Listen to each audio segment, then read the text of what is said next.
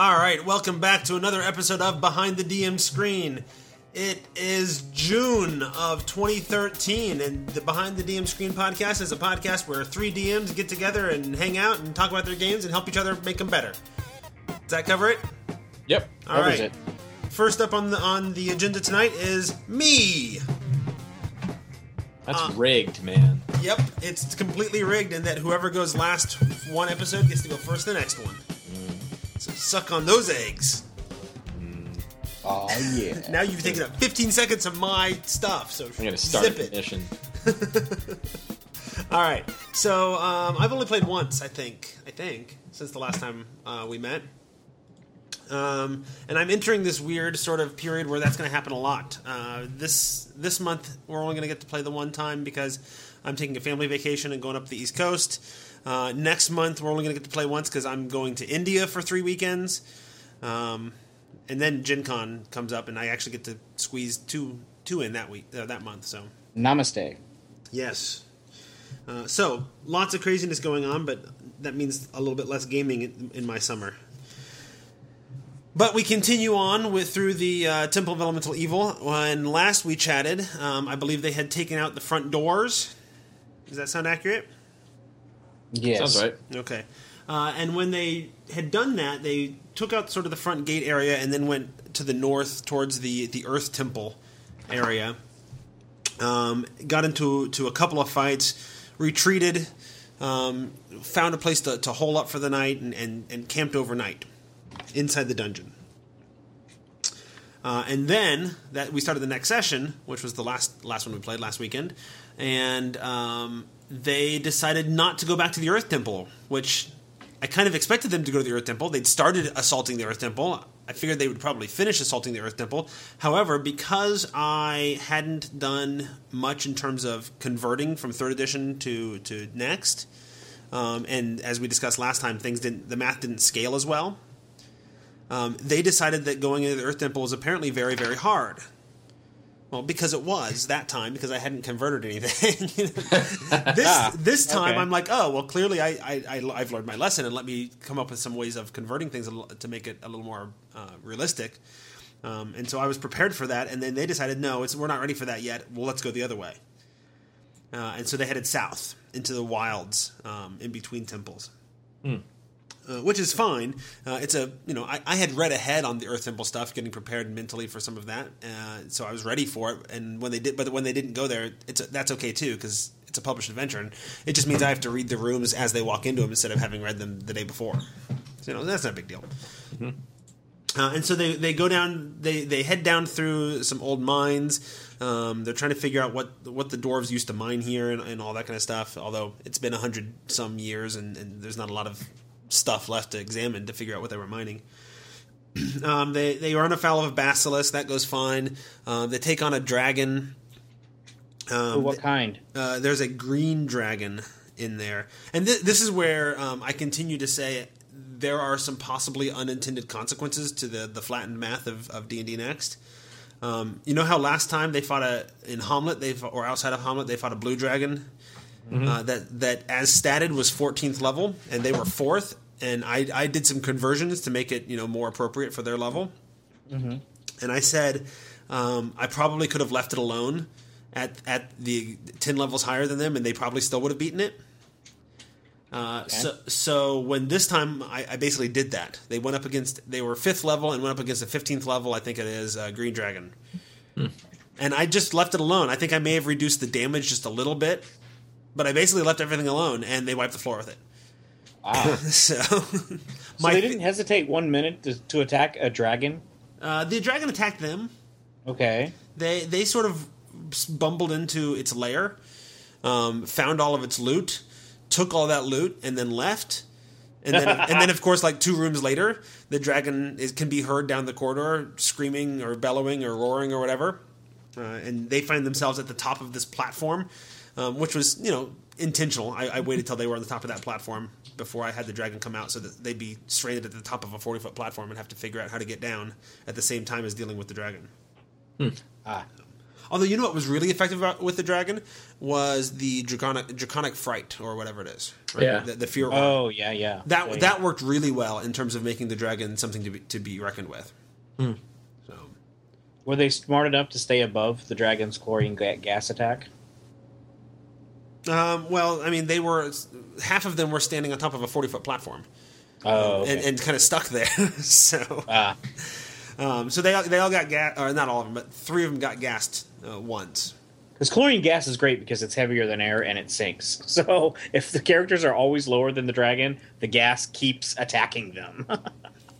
That's how I work it. Well- because it's chlorine gas.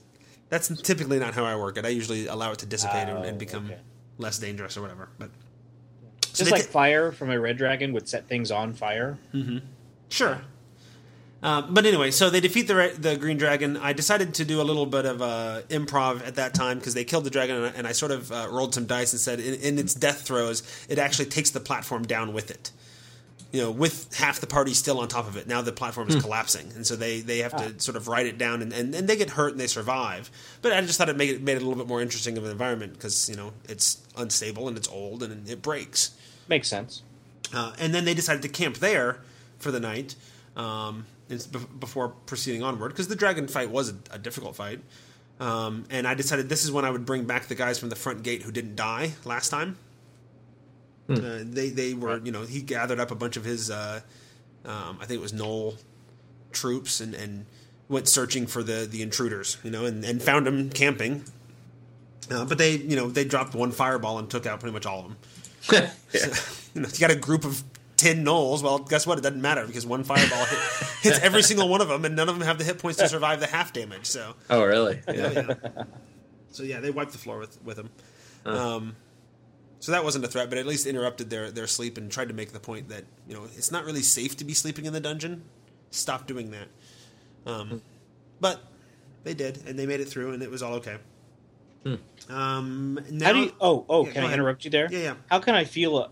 How can I feel? How do you feel about the? Um, we talked about resting just two days ago. About Yes. not allowing them to reach any higher than half hit points unless they've got magic to heal themselves. Ooh. I like. I, I actually like that because one of the questions I was going to ask is how do I get them to go back to town? Yeah, so this is the, the Mearls wrote about this, right? He's been Right, writing, yeah. or, or they've been talking about it as part of the, you know, as part of the ne- next iteration of the playtest. That's what that's I when, love it. That's when Randall and I talked about it. Um, Yeah, it right. was in the new, right. in the news So, and it seems like you know you don't really need to wait for the rules to come out to be able to put some of that in play. And Just Yeah. like you can't, you know, you can get some rest back here, but not all of it. yeah, Right. you get half hit points back. Right, and that seems to be a new. That's kind of a new feature to next, right? None of the previous editions. I mean, they had short rest and full rest in 4E, Yeah. And pretty much everything else was like you either rest, you know, rested or you didn't. Well, Well, the yeah, first and one that first, half, first, half first and second, uh, a full rest wouldn't get you completely healed, as I recall. Well, it would. You had you only gained one hit point plus your Constitution bonus Yeah. a day. Yeah, but you Right. could, you know, the, what you would figure is the cleric could sit there and heal you. So what- Right, exactly, and we did that a lot too. yeah, So what this does is it sort of does an in between, right? Right. This, this is sort of a hybrid of Yeah. the old system and the new system, I think. it is kind of. Uh, it, it, I think it works well. So I might u- use that because well, that's one of, the, one of the things I was going to I was going to wanted to talk about is that I have all this stuff, uh, all these little side stories and things that I wanted to try to implement and, and start feeding in and whatever, and I can't introduce any of it because they won't leave the dungeon. you know, it's Yeah, been right. three four Oh, days in a right, row right. sitting in the dungeon. Now, are they having fun in the dungeon? Yeah, they're having a good time. Is there Um, any reason why you want them to get out of the dungeon? Why not just let them kind of do what they want to do, Uh, I, I, I, well, I, I or obviously bring the bring the plot to them? I mean, if, if I, yeah, exactly right. That, and that's that's sort of what I was originally thinking is that you know if they want to just keep staying in the dungeon, that's fine. Um, instead of having them meet these dwarves back in town and and, and, and further that sort of uh, plot thread that I've already sort of started to seed, I'll, I'll just have dwarves show up in town and, and set up camp. Hey, this area's already cleared out. We claim this for the dwarves, you know, and, and set up a little encampment there, right? Um, so that's that's a, a consideration I had is that I could just let them stay in the dungeon uh, and do that. But at the same time, there needs to be some threat, right? You can't just keep sleeping in the dungeon because that doesn't make. I mean, it, it, by its nature, it has to be dangerous if you're going to do that. Right. You know? So, One thing that fixes that is random encounters. yeah, that's the thing. Um, I hate random encounters. True, but you know what? Something Yeah, if it's they're not different getting the Next. message. Yeah. And, I mean, I tell you, I ran random encounters for some in, in next for some of the stuff I did, and that ended up being the the campaign. Like right. the the stuff that would happen as part of the random encounter ended up being more interesting than the plot. So Sure. yeah, and, and there are some there are some random encounter probably tables. speaks actually. poorly for my plot. Yeah, there are some actual random encounter tables for inside the dungeon for for the adventure, so I could just you know pull those out and see what I can convert from next to, to do that. Yeah. Um, it's just always a little tricky to, to pull that off. Although I did a lot of the stuff that I did last time was completely you know I, it wasn't a random encounter, but when I had those gnolls and, and the former you know guard of the front gate come, show up. Uh, that was improv. I, I, had, I didn't have that prepped ahead of time. I just said, "Hey, this would be a good time for him to show up. Let's pull out the old stats and, and throw some gnolls in there with him." Um, you know, so I could. I'm feeling a little more adventurous in terms of improving things and making things up as I go, going sort of uh, a little more lazy DM style, right? So I might just try throwing random encounters at him. I do. I, I'm, a, I'm a little turned off by it because traveling from Hommlet to Raster, where the where the temple is, um, there's a, I did random encounters for that trip, and it did become a bit tedious by the end. You know, I, I just sort of got to the point where you know what the last third of the trip, um, everything you fight is an optional, or everything you encounter is an optional fight. You know, you can just ignore it if you want, or you know, it's it's NPCs to interact with or whatever. But it, I just got a little- it just got a little tedious. You know, one random in combat after another random combat. You know. Um. So the other uh, question I had, I, I think I told you before about the newsletter that I was doing.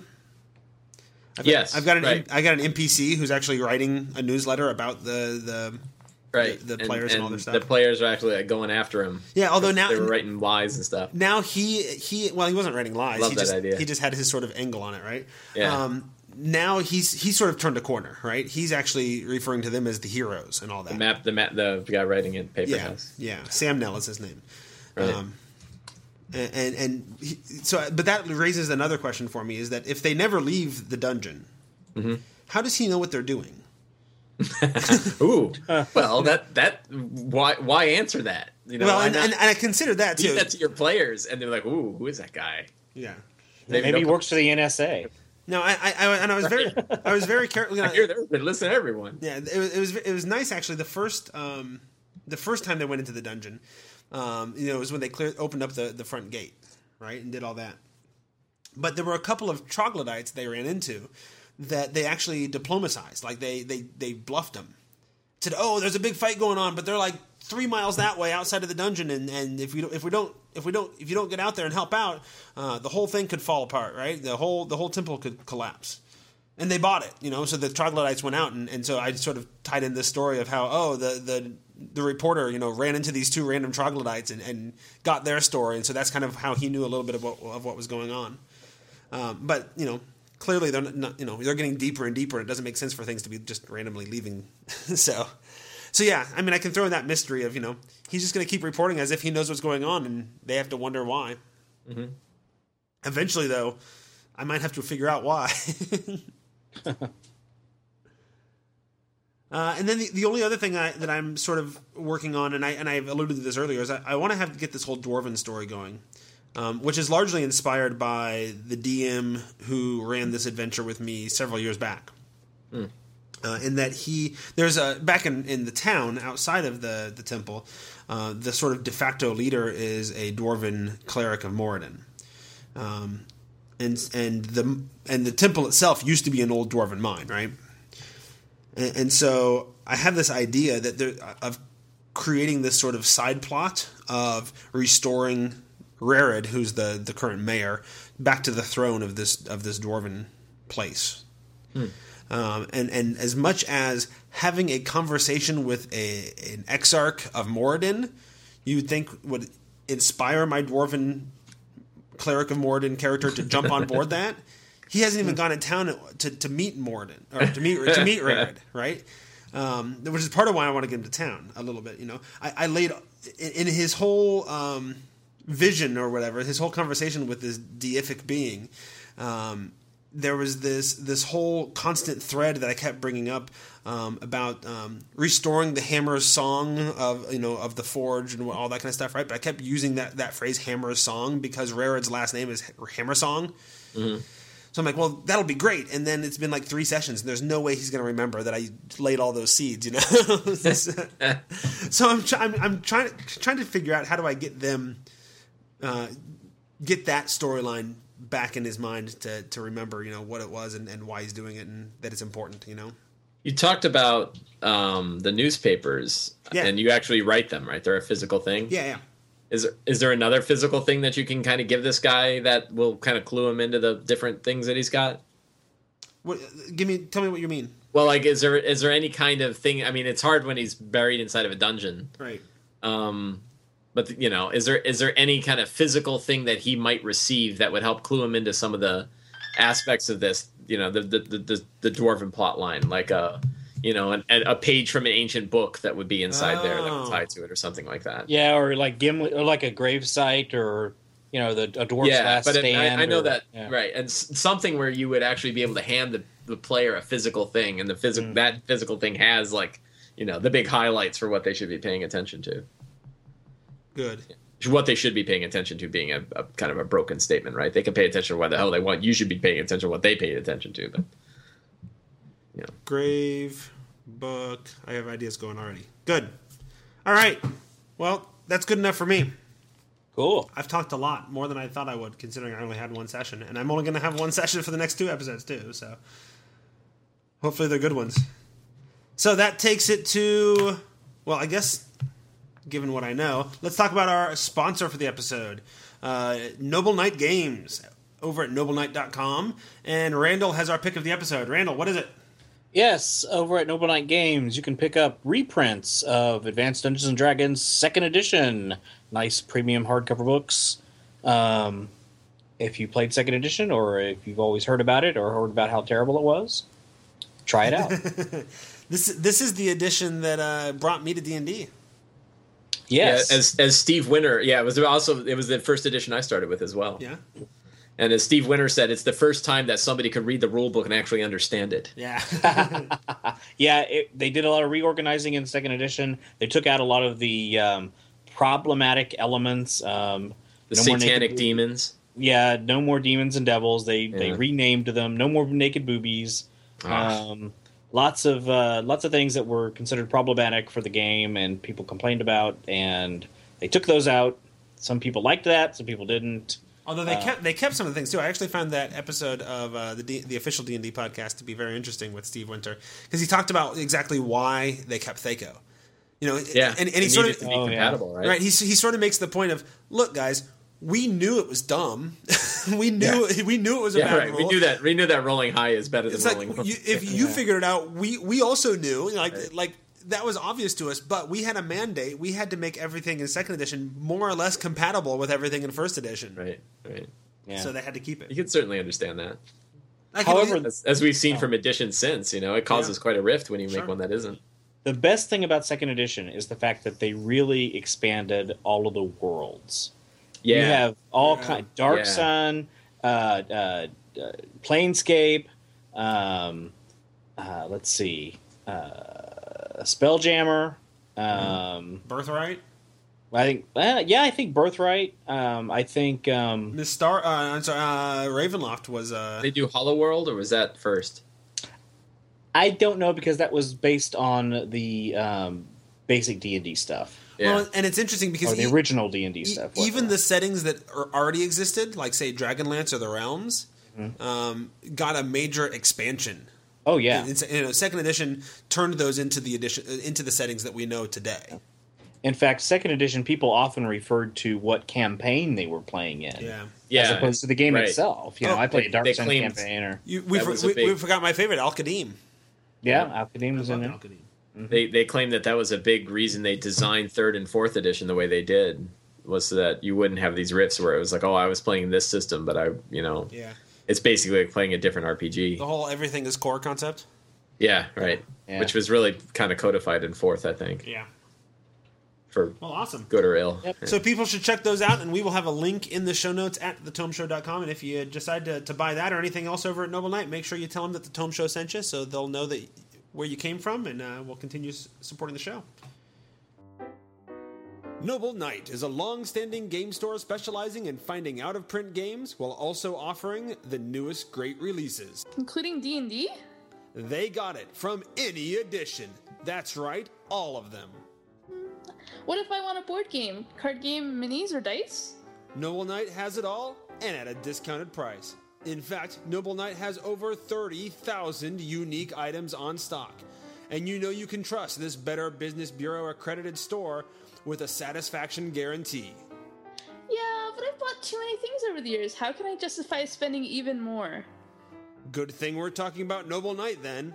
They'll buy your old gaming things and offer you cash or trade, so you'll be able to keep up with all the great gaming stuff you want. Check them out at nobleknight.com. Wow, I'll go today. And be sure to tell them the Tome Show sent you. And now we go to uh, Mike. Yeah.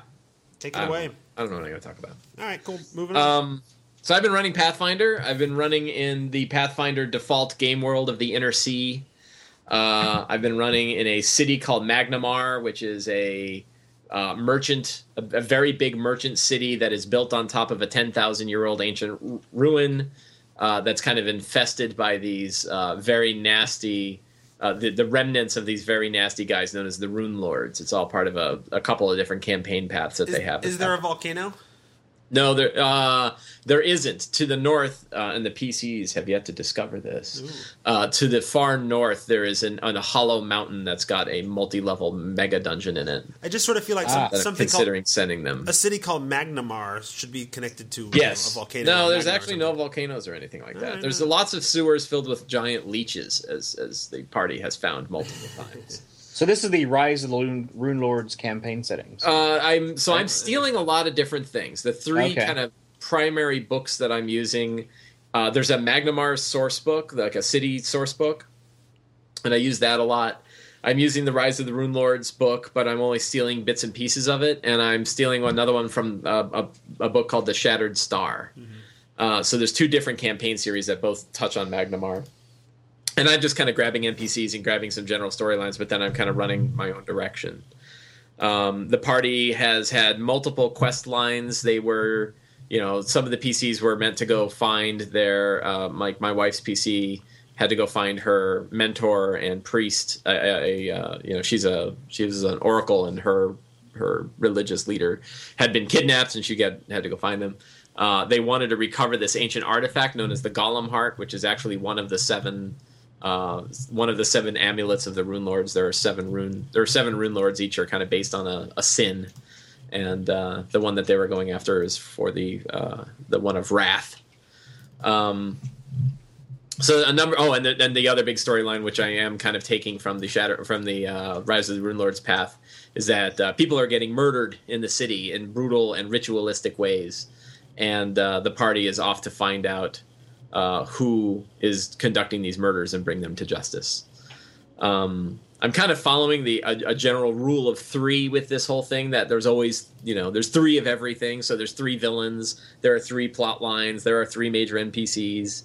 Um, you know, and that way, and anytime like one gets solved, then another one kind of fills in. So there's always kind of you know three different things going on. Uh, Ed Greenwood wrote about this guy idea and something about like how many you know there should always be one more cult than your than your players are capable of discovering right? you know that the, you know and i and i kind of like this idea because it really builds these sort of large rich worlds so like Yeah. one of the ideas i have is that like every dungeon is a mega dungeon you know there's never a bottom to any dungeon you go into. You could be in the you know you go to the bar and the bartender says hey you're you know you could help me out. I got rats in the basement. Well you kill the rats but you find a a, a, a stone pulls out of the way and there's a set of caverns underneath you know and there's always something below right? There's always something more.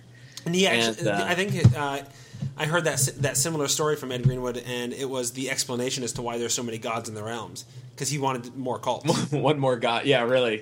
Always, it's always always another cult. Yep. And that's actually a um, you know, it's kind of a it can be a bit of a controversial idea because your PCs can feel like you know, no matter what, There's the world just else. keeps growing, right? But you know, on the other hand, it's like well, the real world's sort of like that. So Sure.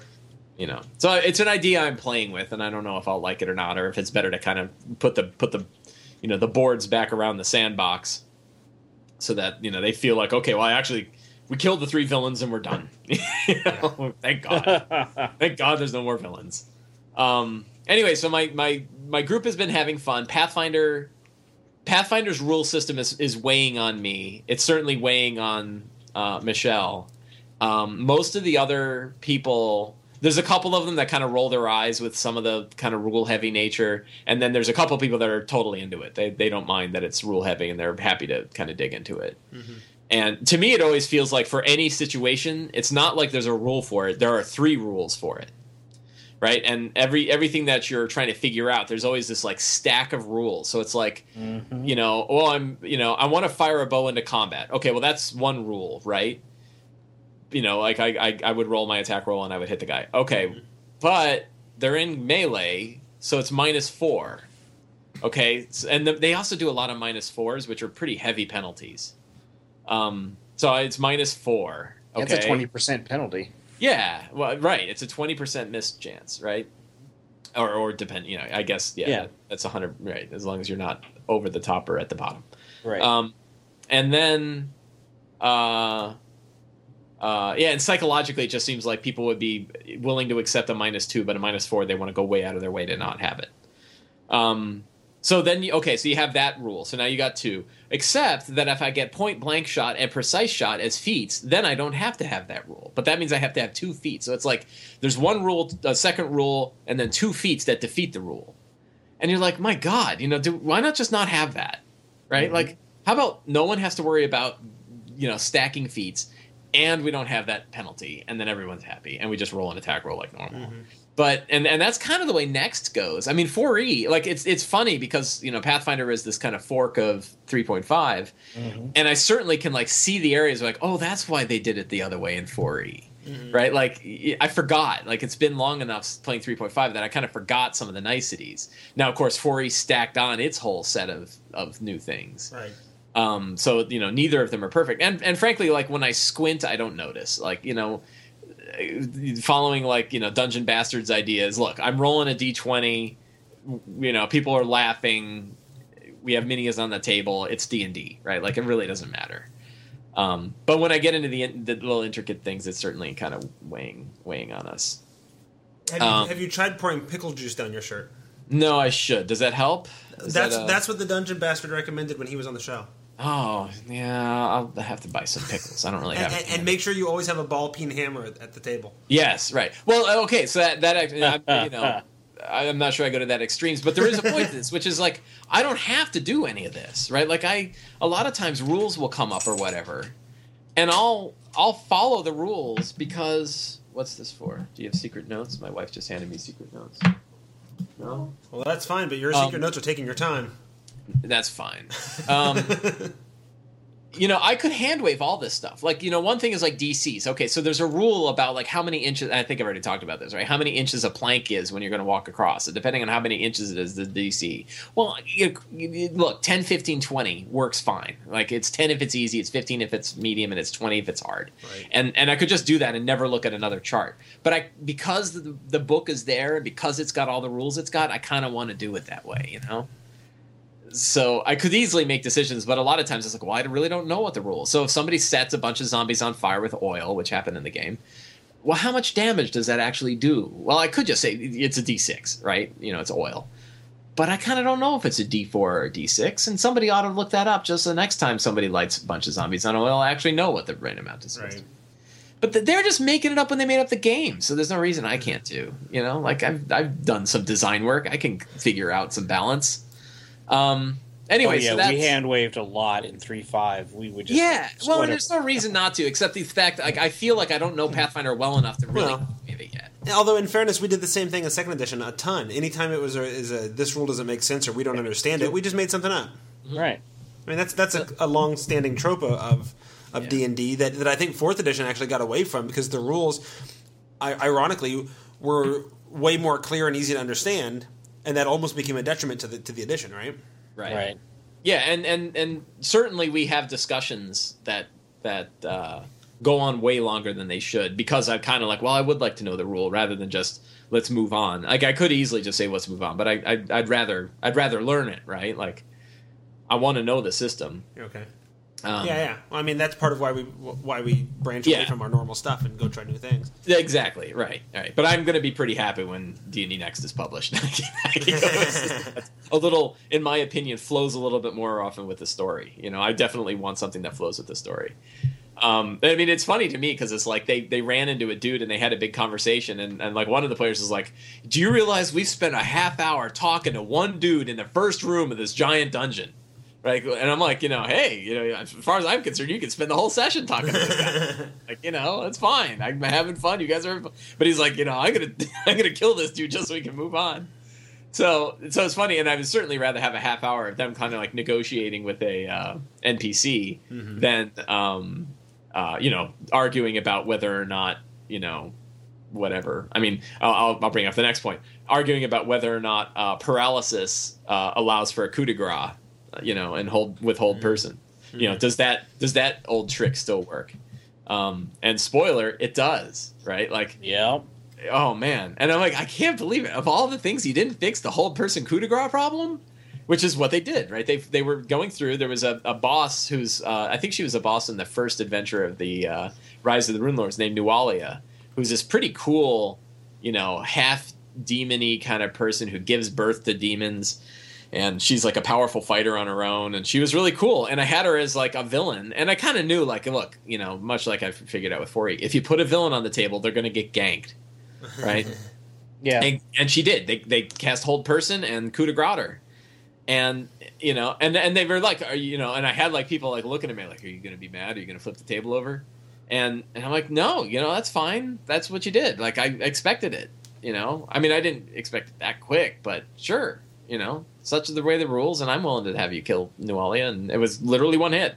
You know, Claire cast hold person on her, and Did she uh, not failed. Did she fail to save? she failed to save. Yeah, Oh, okay. you know, a hold person failed to save. Uh, right next turn, the barbarian walked over and raged and coup de grace her. And then, you know, and then getting back to the rule stacking thing, right? So then we're like, well, so, and they're like, well, coup de grace isn't necessarily like a true death. And I'm like, okay, what is it? Well, so it's an automatic hit, automatic crit, which we figured out after the guy had already rolled in his attack roll, right?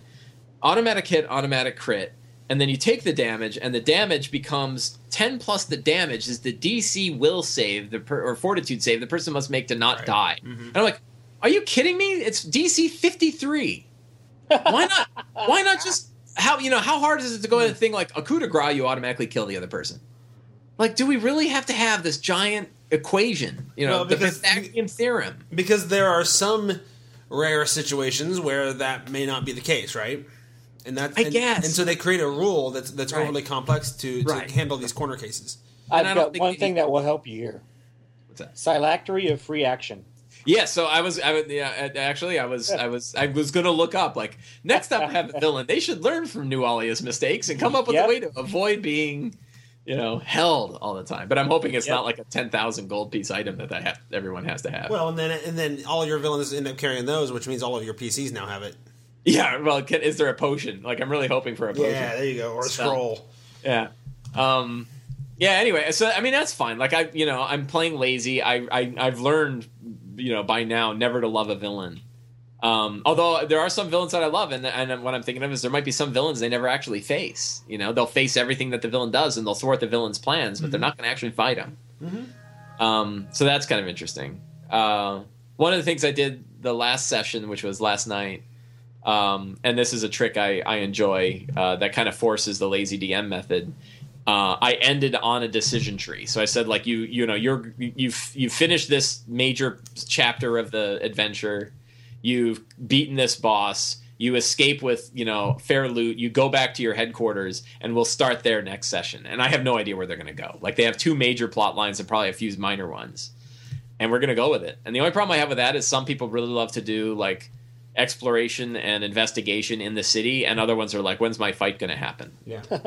So it's really kind of becomes an arm wrestling contest between the players. But I know that when I've opened things up like this, it is like an hour and a half of just conversation. Are you And- kidding? I say, are you kidding? I, I think my players had a, a, a twenty minute conversation of do we go north or south? Oh yeah, well we have that. Too. right. Like, and, there, and there's so far as they can tell, so far as they know, there is no discernible difference. I mean, north and south makes no difference, right? It, it's, it's Schrodinger's cat. You know, you, you, Yeah. have, you have no idea. Oh yeah, I got to tell you about Right. Schrodinger's Schrodinger's uh, door trap. so um, you know the late this is a perfect like lazy DM thing. I, I knew what map I was going to use. I, I used one of these new Paizo. Um, uh, I think that it's called the Shattered Keep, and it's two post two double sided poster maps for tw- twenty bucks. They're really really nice.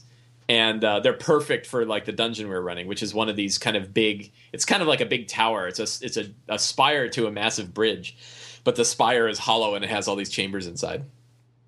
So these maps work perfectly because they kind of represent about as wide as a, one of these spires would be, and uh, but I, I and I knew that I had certain elements to it that I'd kind of pre-planned. I knew there was going to be like a big trap for one area, and I knew that there was going to be certain monsters in other areas. But generally speaking, I didn't really do a lot. And so one of the players is a uh, kind of a, a, dungeon ranger type, right? He's like an urban ranger, mm-hmm. and he he was like the trap detector. He's got he's got you know whatever bonuses for detecting traps. So I said, yeah, there's this very large stone door with all these intricate runes on it, and he says like I, I, I go up and I detect traps, and he rolls. He's like I rolled a four, and I and uh, am I already done? Yeah. Oh, okay. I'll be quick. Yeah, and and he uh, so he's like so I rolled a four, and I'm like, you do not detect any traps. And he's like, well, was there a trap? And I'm like, I don't know. You'll have to find out. He goes, you know, would there have been a trap if I hadn't rolled the detect magic? And I'm like, it's like Schrodinger's trap, right? The trap both did and didn't exist before you. but since you failed, now it exists. You know, yeah, those like are a, totally weasel questions from the players. I look right at him and say, I'm not going to answer that. Well, right, he, he did. He's like, I opened the door. I'm like, you're electrocuted. So right, yes. Yeah, so well, it, you know, but it was very funny because like I didn't really know if there was a trap, and I don't, and I don't even know if I actually made one because he did the detect or not. Like I couldn't, you know. So that's kind of a, the fun part of the lazy DM. It's probably better to just roll. Like I'll just roll a d6 and on a 50 50, chance it's trapped, and that way I'm my my my bias to want to electrocute this guy's PC uh, is removed from the from the equation. Um, I want to bring up one other one other thought, and I guess I, I I I have a question. So let me bring up one quick thought that relates to what Jeff was talking about with uh, the newspaper. Um, another idea that I'm working with is the idea that the only planning for sometimes the only planning I want to do is actually in writing the handouts that I'm going to give to the players. And in particular, like I just finished playing Bioshock Infinite, which is a fantastic. You know, I, I I'm generally not a fan of story heavy video games because I I'm usually you know I've always read better stories than they're going to give me in a video game. But this one was a fantastic story, and I really loved it. And one of the things they do to tell the stories throughout the whole game, and it's a first person shooter, you keep picking up these like ancient record player kind of things, and the record will play while you're walking, and it's like journals and diaries and letters from characters, and it's what's telling you the story as you go through. Hmm. Um, so I'm throwing a lot of these into the game where like every time they kill somebody, there'll be a note, and the note, you know, always says like, okay, well, the note's purpose is to tie multiple NPCs or villains together and to show the PCs what they've done and what impact it's had. You know, so sometimes it's a journal entry, sometimes it's a letter between one group to another, you know, sometimes it's, you know, whatever and but every time it can it can be used to not just to steer the players towards what goals they have but also to help me kind of organize what the interrelationships are between these different npcs in a handout that i can then hand off right so it's kind of a neat way of optimizing time around um, you know building a hand, handout that you're going to give to pcs plus you use it as a or one can use it as a uh, uh, a planning aid mm-hmm. Yeah, I just made a note on my on my notes here. I need to do more of that. Yeah, and it's it's fun to do. Mm-hmm. Uh, one I, I stole one from Penny Arcade uh, where I had a guard who wrote about how sinister and crooked his bosses were and how he finally thinks he's going to work up the courage in order to confront them and tell them that this is wrong. And you know he's you know he's finally had enough, and he you know enough is enough, and that's when the PCs come in and kill him. Hmm. you know, so then they get this note like, "Oh man, this guy turned out to be a good guy." like, oh, he was, you know, he was a he was a you know, he was a mercenary and he was a bad dude, but turned out he wasn't. Um, so you can do fun stuff like that. Cool. So my one of my questions, if I can throw one quick question out, um, because it's a lazy DM game, I don't really have clear endings in mind. And like last night, I had a couple players who were all like, "Oh, are we done? Like that? We killed the boss and we kind of got the one thing." And I was like, "Well, you know, I've got three other plots for you now. You know." So I kind of don't because it's these open-ended games. It, it, can make the endings kind of anticlimactic. Sure. So mm-hmm. what what's a good way of kind of making? Well, but you said you're you've always got three plots, right? And so as soon as they wrap up one, there's two others. Right. So you know you can you can have your climax for the one plot, and then it's not like okay, now let's start over and do something new because they have two other things they just haven't done. The the trick I think is Right. uh, with that style. The trick is just making sure they don't forget or, or they don't de-emphasize the importance of the other two plots. You know, sure you're going after this one, but don't forget this other stuff is going on and it's still important. Do you, yeah, and I, I don't know that I'm too like I, I tend to end my mini campaigns with with cliffhangers anyway. I like to kind of leave people hanging. So then if we decide we want to go back to Dark Sun or go back to the Shadowfell or whatever, we can, and, and there'll be a whole story waiting for them. Uh, and also because I think it kind of spurns their imagination to think about it. Mike, Uh, did they level up? Uh, they're level four now, and I'm probably going to make him go through another ad- little adventure or two before I give him five. And I'm doing I'm doing experience just by telling him when they level. Okay, because sometimes that helps with the uh, to keep it from being anticlimactic. Yeah, Level a up. level. Yeah. Yeah. give them a level because you know it's not that big of a deal, and it's it is a boss that they just killed, and it's uh, you know fairly significant end. If the question if the characters are questioning, hey, are we done? Then Right. everyone at least at the table thinks that it's a big deal. right. Uh, Right, Whether that's- in your big grand scope it really is or not. And the other thing is, man, throw a party. Yeah. We killed a boss. Time for a party. Go Yeah. back, pour the wine, get out the ducks, roast some ducks, whatever. Yeah, and I think then they're going to have that now because they just Yeah. they just got back the priest they were trying to find, and they just stopped the big drug operation that was going on. I think all that's Well, all. see, there you go. And, and I don't. It may be too late for this this plot uh, specifically, but that's also a great opportunity to introduce your next plot, right? Absolutely. Or- Right. Or, or even or even bring them back to the other two that you've already got going. You know, how was this group? How was this villain affected by these other plots going on? Because those plots have those have moved forward without the PCs, right? Uh, so stuff is happening. And you know maybe the the new thieves guild in town has now messed with you know is encroaching on this this cult's business or whatever right that they Right. just defeated. Right. So you know, um, you know, bring back your note concept, but but tie it into other things going on, or introduce your ne- your next plot, and and maybe this plot, you know, yay, you've hit the climax of this, but there's something bigger. You know, they were actually wor- just one cog in a larger machine. right. So, right. you know. Right. Yeah, yeah. I think the hard part for me is like some we because we run mini campaigns. There's a point where I'm like, okay, we're done with Magnimar for a while, and we're gonna go do Thirteenth Age or whatever, Mm-hmm. and and they're gonna be like, but we never actually saw that other person, or there was this whole other thing we didn't do. You Yeah, know? see, I, I think I think if I'm going to to bring a whole campaign, even a mini campaign, to a conclusion, yeah, a good stopping place, that I have to be a little bit less lazy DM about, right? I have to actually plan that out and figure out, okay, what is the end? What is the climax in order Right. to really make make that punch? Yeah, I've I've had some success with um, negotiating, not, not really negotiating, but kind of discussing it with the players and saying like, okay, you guys have decided that you're going to go do X. We're going to make that, you know, that that the, how does that feel as a conclusion for our mini campaign now? And they go, yeah, that sounds like it'd be cool. Yeah, that's good. And then and then they can do that, and I'll I'll still throw like, oh, you know, and you know, somewhere off on his mountain, the Lich King laughs, you know, and you're like, oh shit, I forgot about the Lich King. You know, so. now I got to warn people. You just- you Sorry. just, swore. Dang it! No, that was in uh, my microphone. Anyway, I'm sorry for taking more time. All right. Well, with that said, your time is done. I know, I'm sorry. Like an Randall, hour ago. Well, I don't think Randall cares because, as he was saying before the recording, he doesn't have much to say. So, Randall, your time starts now.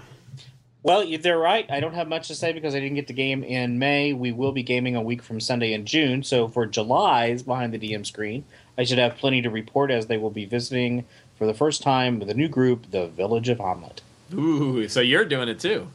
Yep. Wow.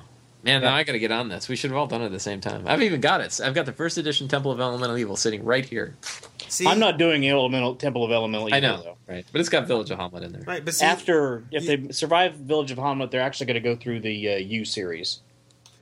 Which one's the U series? Slave Lords. That's the uh, no. That's um a U series is uh, Secret of Salt Marsh, and then um, uh, the one with the lizard men, and then the against the Cult of Sahuagin the Reptile compound. God. No, no, no.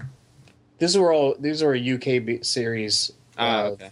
of modules, all Gotcha. set in Salt Marsh or in that area.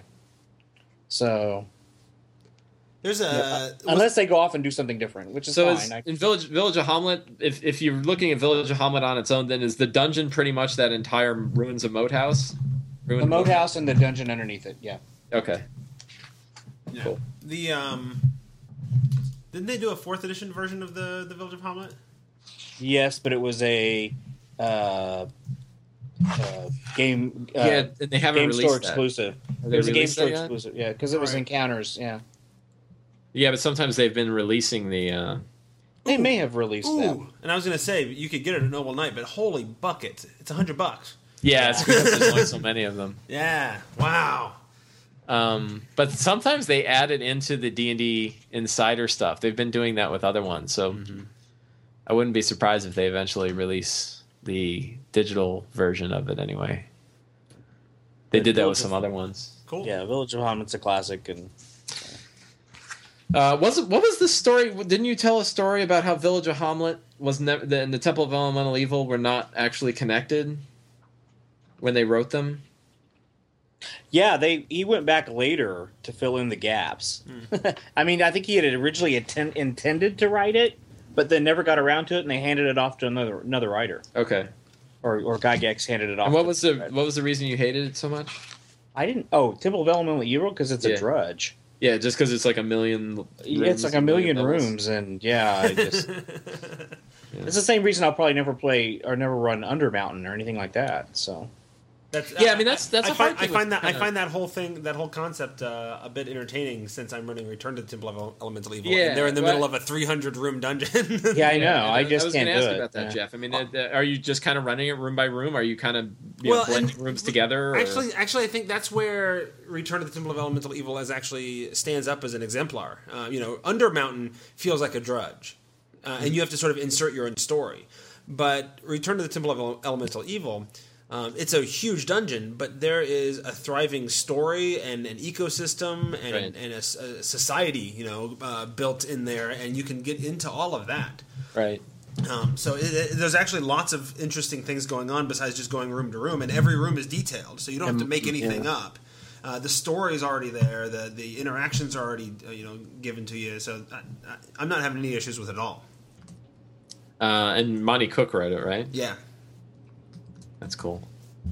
I don't know if I've ever taken a really good look at it. I think I owned it at one point, but I don't know if I ever used it. But that is that is an interesting thing about the mega dungeon, and I think that you know maybe we'll, I don't know, but if the temple, I don't know if Temple of Elemental Evil, the first one is re- worth the ability. You know, a good way to rescue it, but it, kind of having a deeper story for each of the sections so that it's still a mega dungeon, but it doesn't feel like room two, room three. Yeah. you know? See, to me, the only way, for me, to me, the only way I could run a mega dungeon if, is if, like Jeff said, there's some kind of, um, if it's large enough to where it's almost run like an outdoor adventure, except that it's underground. It's an Underdark adventure, but there are dungeons within the Underdark, Mhm. and so, and at times you'll find pockets of civilization where you can resupply and and rest and do all these other things, but you're still yet. It's still understood that you're in a large kind of dungeon complex, and then you've got to have a reason for that dungeon complex to be there. At least for me, sure you can you can not you can hand wave that, but in my campaigns, I've got to have some kind of reason. Either it's a buried city, or you know something that was brought over from another plane, or you know something some kind of strange reason that this whole complex exists underground. So Mhm. Yeah, right. Jeff is uh Return to Temple Elemental Evil worth picking up in PDF for twelve bucks? uh, I would say for 12 bucks, it's probably worth it. Yeah. Is it? do yeah, you think even it- I would say that. Yeah, just for yeah. is it uh, the kind of thing that you can kind of tear apart and use parts of for different things? Let me think on that because that's not typically how I use published adventures. Right. U- And that's, that's that's how I use it. I know. Usually, if I'm using a published adventure, it's because I want to use the published adventure. You know. right. Um, I But think I'm always kind of interested in Monte Cook stuff. Yeah, I mean, I think there are elements of it you can you can pull out. Um, I think it, because it's so big, um, it is sometimes difficult to sort of drill through the whole thing and, and find the gems. Because I mean, there's also you know large rooms of not much interesting going on. Oh yeah, over here there's some statues, and oh look, it's a basilisk. You know. You know, uh, so but Right. the, but then other times like the the encounter with the the dragon on the top of the platform was really well designed and interesting. You know, so th- I mean there are there are things in there that are very easily um, easy to pull from for inspiration. I would say, but for twelve bucks, I mean, I think it's a, it's a great uh, module, Yeah. and for twelve bucks, easily worth it. I have the first. I have the first edition version, and it's the one that's the com- the. It's got the little pocket booklet of the map and everything Mhm. else, and um, like I said, it's not it's not horrible. It's just more than I wanted to slog through. Sure. So yeah. yeah, And if people do decide to get it, we have a link to the dndclassics.com website. Oh, I should I should use that before I buy then- it. right. And then they can get it through there and then help us out. I'll use that right now. Awesome. All right. Is that all you got, Randall? That's all I got. More. Stay tuned for next month. I'll have more to report then. Awesome. Well, then uh, I guess we call this episode done, yeah? Can I ask one other question? Sure. How do you guys feel about the new published um, D&D Next thing that's coming out at Gen Con? Are you are both of you coming to Gen Con? Yep. Yeah. Awesome. Are we doing a thing? Nope. Why Nope. not? I just didn't schedule anything. Man, Tra- Tracy's not going this year, so there's no. I didn't do any tome show stuff with that, and I wasn't sure what WotC's schedule was going to be on stuff. It turns out it's really light, and we could have easily fit something in, but you know we could just sit at a table with a microphone between we, us. yeah, we absolutely could. In fact, I think we should do it in the middle of the the D and D next room. Yeah, Just let people come up and, and chat with us. that'd be awesome. We could tweet about it like an hour beforehand, and then people could come by. Um, so my question: What do you guys think about that published version of the D and D Next playtest and the four adventures and stuff? My my take Listen- on it was that Oh. um because we talked about this in the news desk too. Yeah, listen to the podcast. That's right. Uh, I, Sorry. I, I feel like what they're not selling the D and D next rules. They're selling an adventure with Four ju- adventures. with with with well, right for a series of adventures with just enough rules to play it. You know, Mm-hmm. um, and that's I, I feel like that's how they're selling it. They're selling it as here, buy this adventure, and here's the rules you need to, to do- run it, right? And, and no promise that it's finished or whatever, right? But they're, they're not selling it as a product that says, you know, come buy the the latest D and D next rule set. It, they're saying, hey, come buy this adventure, and that'll be a lot of fun, you know. Mm-hmm. Um, Yeah. How do I'm you feel about Randall? I'm hoping it's the last nod to the Forgotten Realms in a while. I think you're going to be sorely disappointed. You think Yeah, you I want it to be the last nod? Yes. Yeah, you're hosed. yeah, I think probably. I think fourth edition. I think. I think- Sorry, I think Forgotten Realms is going to be kind of their default setting, isn't it? I think I mean everything they've talked about, everything they've done, everything they've launched is all Forgotten. Realms folks. Focus. and I'm hoping they're getting it all out of the way to What's wrong announce with a new What- system. What's wrong with you? What? I can't. I, I'm not a fan of the realms. Yeah. Well, that's fine, but that doesn't It's- mean. And, and, Dri- and what It- about Drizzt? it's oh okay. God! It- you don't even have get me started, Mike. you don't have to be a fan of the realms for an adventure to be to be useful, though. no, no, and I'm, I'm actually, I'm. That's tongue in cheek, guys. I, it's okay. I mean, and I'll probably pick it up myself because I want the, I want the rules set. And um, my only concern that I espoused on the podcast was the fact that um, it, it might be confusing marketing to some um, to have this come out as a book. You know, released as a PDF or something like that. There's less of a sense that um, this is a real thing and that they're still developing the rules. But you know, there are going to be people out there that, well, they released this thing. I had to buy pay thirty bucks, and you know, at Gen Con, and now they're going to release the game again. You know, you're going to get someone that says that. Maybe not a lot I of guess. people. I may You, you kind of have to go so far out of your way to even get the thing, though. Well, and that's true too. And that's the other half of the um, the people that are going to be pissed off is the people that know about it, but because they can't get to Gen Con or don't have someone at Gen Con that they can get that can pick it up for them, um, who's otherwise not getting a copy, right. then you know they're kind of hosed. And so that's kind of a you know you're gonna are you gonna disenfranchise some people? I mean, well, they're not Yeah. hosed. I mean, the playtest, you know, they get the playtest for free in, in, in digital format. I'm true, but you know geeks like their things. I know. Well, but, but Yeah, I'm it's funny because I, I heard just the exact same saying. There's Yeah. there's several decades worth of exclusive Gen Con stuff that I've I never had and I never uh, and I never will Oh, have, and I'm okay I agree with, with you 100%. I know that's it's not a, that's not a tradition. I understand that. I understand that there's a whole it's there's there's precedent. I get that. Yeah. So I just I'm just saying that that's going to be the thought inevitably. Oh yeah. That will be the thought. I'm not saying I think that way. I mean, this is going to happen. So you know, it's just one of those things. But Yeah, I've en- I've enjoyed the uh, how dare they sell me something that's a beta product and make it so hard for me to buy. yeah. I Yeah. know. It's, an It's the internet. It's the I internet. know. Yeah. cool. Well, and and Paizo did the same thing with uh, the beta of uh, the Pathfinder system, right? yeah, I was gonna. Yeah, I, Jeff, I you wasn't made into that Pathfinder. Did they sell a beta of Pathfinder? Yeah, they did. It was a Yeah. huge tome. It was gigantic. Really? No. Yep, yep. All right, well, let's call it in here then. This has been uh, behind the DM screen for this month, whatever it is. June. Yep, June. Um, and that's all I got. Everybody say goodbye. Goodbye. Bye.